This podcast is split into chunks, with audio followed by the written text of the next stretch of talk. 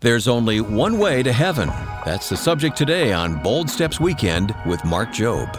The wicked and the unrighteous are doing things all the wrong way and seem to be getting ahead. And I'm trying to do things God's way and I seem like I can't get ahead. What is up with that?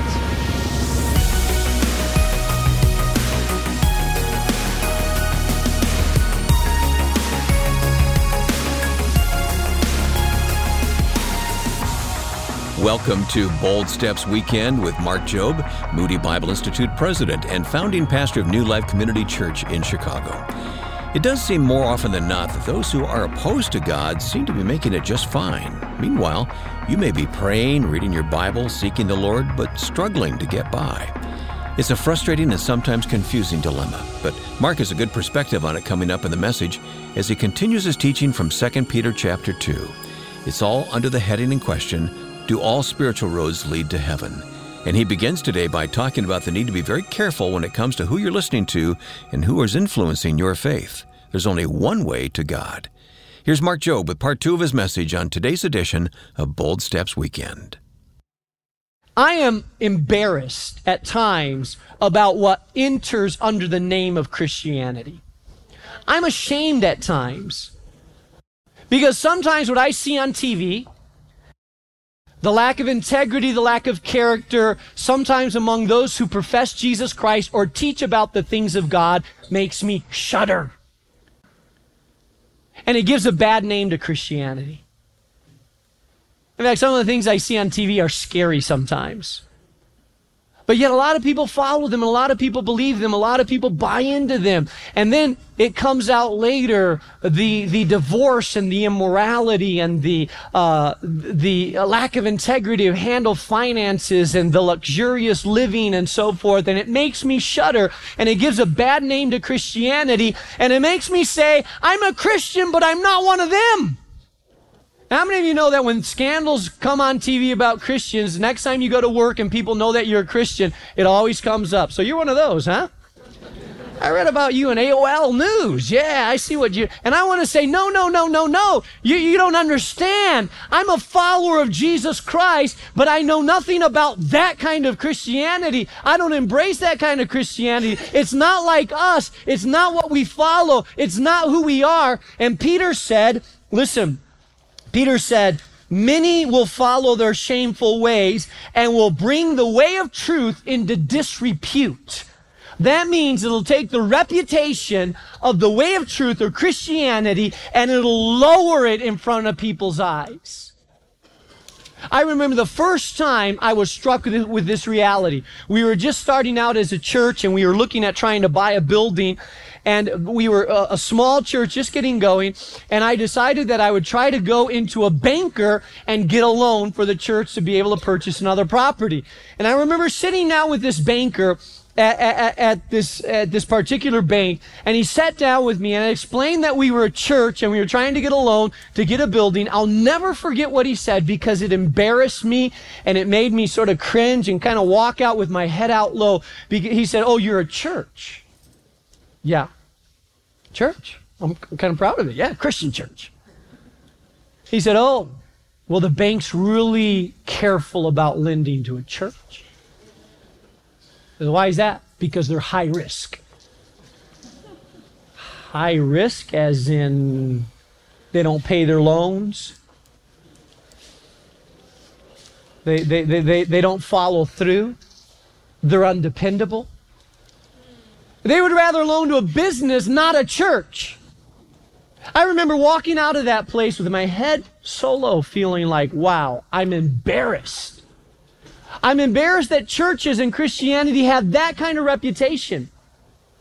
I'm embarrassed that an institution of loaning looks at a church at high risk. It embarrassed me. I determined when I go when I when I went out of there, you know, we're, we're never going to be one of those churches. But I hope that I hope that it, it, shames me that Christianity has a bad reputation. It shames me that I, I believe that, that if we were living the right way, that institutions should be saying, we love you guys because Christians always pay on time. They're always truthful. They always pay their bills. Yeah, we embrace them. But the, the cause of Christianity has suffered disrepute because of some of the uh, shady practices that have been out there. And the apostle Peter says that that will affect the reputation of Christianity. In fact, in verse 3, it says, In their greed, these teachers will exploit you with stories they have made up. Their condemnation has been long and hanging over them, and their destruction has not been sleeping. Let me say one other word before I move on to the next point. Listen, if, if, if you're watching uh, some program on TV or some program on the radio of someone that claims to be a Christian and all they talk about is money, over and over and over and over again. And it's never about give, it's give to me. If you hear it over and over, and you see the luxury they're living and then the cars and the so forth and the blatant and i believe that hey people are worth their hire and they don't have to live in poverty but if they're extreme lifestyles and all they talk about is money and they promise promise just give to me and it will it will listen you need to be very, very careful. I believe finances are important. I, need, I believe we need to talk about finances, but I believe that there's a lot of shysters out there too. And people of God need to be careful about what you listen to, what you watch, and who you give to. You need to be cautious about it. Because the Bible says here that many in their greed will exploit people. Nothing that ticks me off more than the people of God being exploited. And I think we need to be careful about how we give and who we give to and, and, and just give, make sure that you really understand teaching and really understand what's going out there because there's a lot of stuff that's done in the name of Christianity that embarrasses me as a believer and that makes me shudder when I see the exploitation sometimes of the people of God. We need to be really cautious and really careful about that. All right. And he goes on and he says, he, he goes on and he explains for uh, the end of verse 31, he says, Their condemnation has been long hanging over them, and their destruction has not been sleeping. You see, the idea that some people are getting, not only about false teachers, but about the world in general, is this. I've been trying to live for God, I've been trying to do what's right, I've been busting my tail, to live in purity, to tell the truth, to be a good worker, to be faithful to my wife, to tithe of my finances. And here's this buddy of mine that lies and cheats and steals and doesn't pay taxes and cheats on his wife and works the system and it looks like he's getting ahead all the time. And he's prospering and he seems happier than me, and his car's bigger, and his house is fancier, and he's got more money all the time. And I'm saying, hold on a second. The wicked and the unrighteous are doing things all the wrong way and seem to be getting ahead. And I'm trying to do things God's way, and I seem like I can't get ahead. What is up with that? How many of you have ever had those thoughts? Come on, be honest. Be honest. All right. Well, hey, you know what? You're not the first one. And you're not going to be the last one. Peter goes on to answer this, and he basically says the bottom line that Peter says is hey, listen, ultimately, they're not going to get away with it. And he goes on and he says, hey, he, he talks about history. He says, for if God did not spare the angels when they sinned, I'm not going to get on, get into all these stories because it take too long. But if God did not spare the angels when they sinned, but sent them to hell, putting them into gloomy dungeons to be held for judgment, if the angels didn't get away with it, he's saying, and if he did not spare the, spare the ancient world when he brought the flood on its ungodly people, but protected Noah, and if the ancient world didn't get away with it, so God brought a flood of judgment, even though they were living unrighteous and thinking, hey, we're getting away with this, we don't see judgment coming, but he spared Noah and seven other people, and he says, if he condemned the cities of Sodom and Gomorrah by burning them to ashes and made them an example of what is going to happen to the ungodly, and if he rescued Lot, remember Lot lived in Sodom and Gomorrah, a righteous man, who was distressed by the filthy lives of the lawless men. If this is so, then the Lord knows how to rescue godly men from their trials and hold the unrighteous for the day of judgment. Here's what Peter's saying. Peter's saying, don't worry. Ultimately, the unrighteous will not get away with their unrighteous living.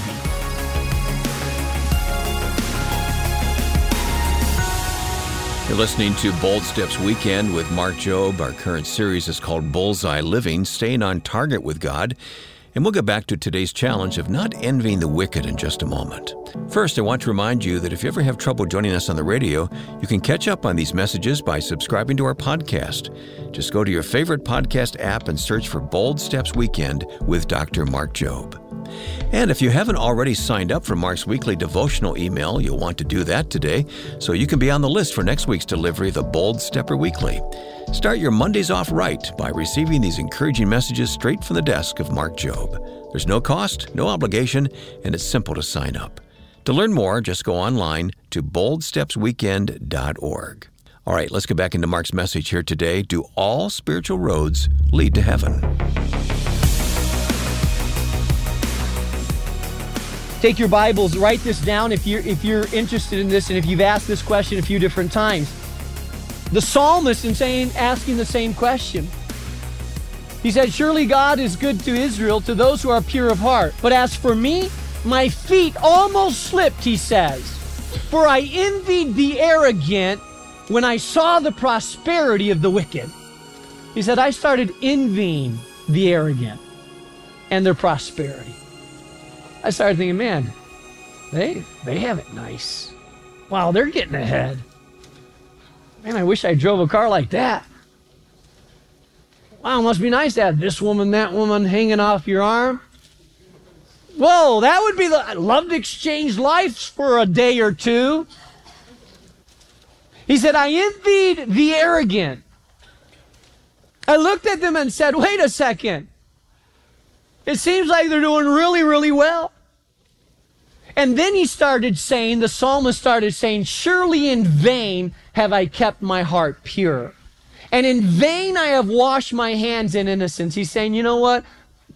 In vain I've done this. I, here, here I've tried to do things right, and I guess it was for nothing because ultimately, look, it looks like people that aren't trying to live right are doing better than me, even though I've really tried to do things right. So it must be in vain. They must be getting away with it. That's what the psalmist said. In Malachi, it says the same thing. Malachi chapter 3, verse 13 through 18. God says to these people, You have said harsh things against me, says the Lord. They were speaking harshly against God. And you ask, Hey, what have we said against you? You have said it's futile to serve God. What did we gain by carrying out his requirements and by going about like mourners before the Lord Almighty? But now we call the arrogant or the prideful blessed. Certainly the evildoers prosper, and even those who challenge God escape. They were looking around and saying, hey, these people are raising their fists to God and nothing's happened. No lightning from heaven striking them. The friend that says, oh, so you're a follower of Jesus. Hey, you're a bunch of losers. Hey, look what I do to God. And he raises their fist at God and you're thinking, oh man, here comes lightning. And you say, no lightning. oh, Jesus, please lightning now. No lightning. And then they get a promotion at your, their job, and you're saying, wait a second, God, did you see what he said about you? Did you see what he did? Do you see how he uses your name in vain every single day? And they seem to be getting ahead. God, hello, big challenge here, fire like Sodom and Gomorrah, good place for lightning. and yet it seems like they're getting away with it. And it seems like God is not acting. And so these people were saying, hey, we're, this has been useless for us to try to live for God because God isn't really just in rewarding us. They're getting away with it. And here's what God says. Listen, I want you to write this verse down. Galatians chapter 6, verse 7 through 9. Do not be deceived. Hey, hey, don't be deceived. God cannot be mocked. You think you're pulling a fast one on God? think again. You really think that God didn't see that? You really think that God is so preoccupied with the injustice in Sudan and the war in Iraq and the starving children in Ethiopia that he's sort of like, oh, I know you're out there, but I lost track of you. You really think that you pulled a fast one on God. You really think that you're getting away with it and that God is oblivious to what's happening? Do not be deceived. God cannot be mocked. Listen, he says, a man reaps what he sows. The one who sows to please his sinful nature, from that nature will reap destruction. The one who sows to please the Spirit, from the Spirit will reap eternal life. Let us not become weary in doing good, for at the proper time, at the proper time, at the proper time, we will reap a harvest if we do not give up.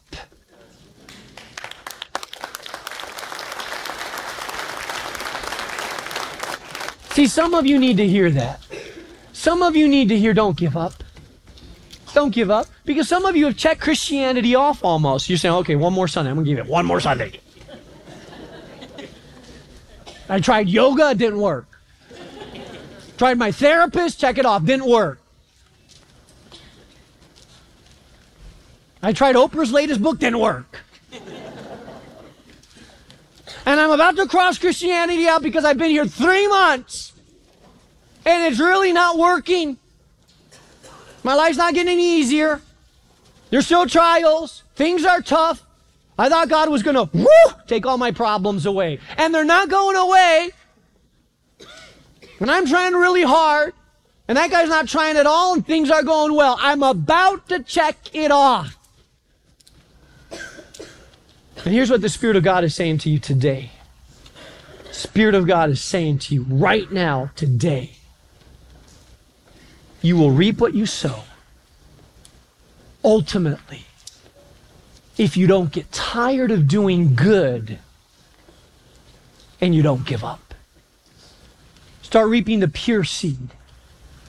Start trusting God, being faithful and in the proper season, you will reap. Because listen, God will ultimately make sure that justice comes about with mercy. No one pulls a slick one on God. No one deceives God. No one gets away. No one slips out the back door unnoticed. God is a just God. God knows how to preserve His righteous people in the midst of trial and tribulation and tough time. God knows how to spare you and keep you so that you don't fall away if you persevere until the end. He ends up by saying, If so, then the Lord knows how to rescue the godly from their trials and to hold the unrighteous for the day of judgment while continuing their punishment. So he says, I want you to know that the unjust will be punished ultimately. They will get what they deserve. God, they're not going to be spared. God, God's going to make sure that justice comes about. But he also says this, I want you also to know that God knows how to sustain you, protect you so that you don't become a victim when you're trying to live for God, that God knows how to spare you and protect you and uphold you in the midst of a rotting society. God knows how to spare your life and to keep you from be, becoming bailing out if you hold on. You see, it tells us in 1 Corinthians chapter 10, 13, no temptation has seized you except what is common to man. Somebody said, No one's ever had a temptation like mine. Oh, yes, they have. Oh, no, Pastor, if you knew my temptation, I don't, but I know other people have had it. God is faithful. He will not let you be tempted beyond what you can bear. But when you are tempted, He will also provide a way out so that you can stand up under it. You know what it's saying? You may be facing some major temptations right now, ready to bail out, ready to give up on God because you think that it's too hard for you to handle. And yet God is saying to you, listen, I know your tipping point. I know how much you can handle and I will never give you so much that you can't handle before it breaks you, before it comes down on you. I will provide a way of escaping this temptation and a way of you holding up under the temptation. Some of you have felt like I'm at the breaking point. But yet God says, no, I won't let that happen. Thank you, Lord. Isn't that awesome that God, He will not let it happen? He'll provide a way out. Now, let me tell you about a way out, too. Some of you put yourself in your own temptation. You say, Well, Pastor, I'm really, oh Lord, help me. I'm being tempted. Oh, Jesus, please deliver me. I'm being tempted. Okay, well, what's your temptation? Well, here I am at. I'm at a party. It's two in the morning. The music's going. The old beats that used to get me going are there. You know, everybody's boozing. There's a bowl full of all kinds of drugs in front of me. People are making out. I'm there with my old boyfriend. He's getting high. All the temptations. I'm saying, oh, Jesus, this is too much for me to handle. I'm going to give you one real short piece of advice. I know how you can handle it. It's called the back door. Open it and run. Just run. What are you doing at a party at 2 o'clock in the morning with drugs all around you, anyways? Don't say, oh, Jesus, help me be strong. Just get out of there. You have no business there. Don't put yourself, don't tempt God putting yourself in that situation. Get out of there. Use your noggin a little bit to be faithful and to stay strong. That's what the Word of God is telling us.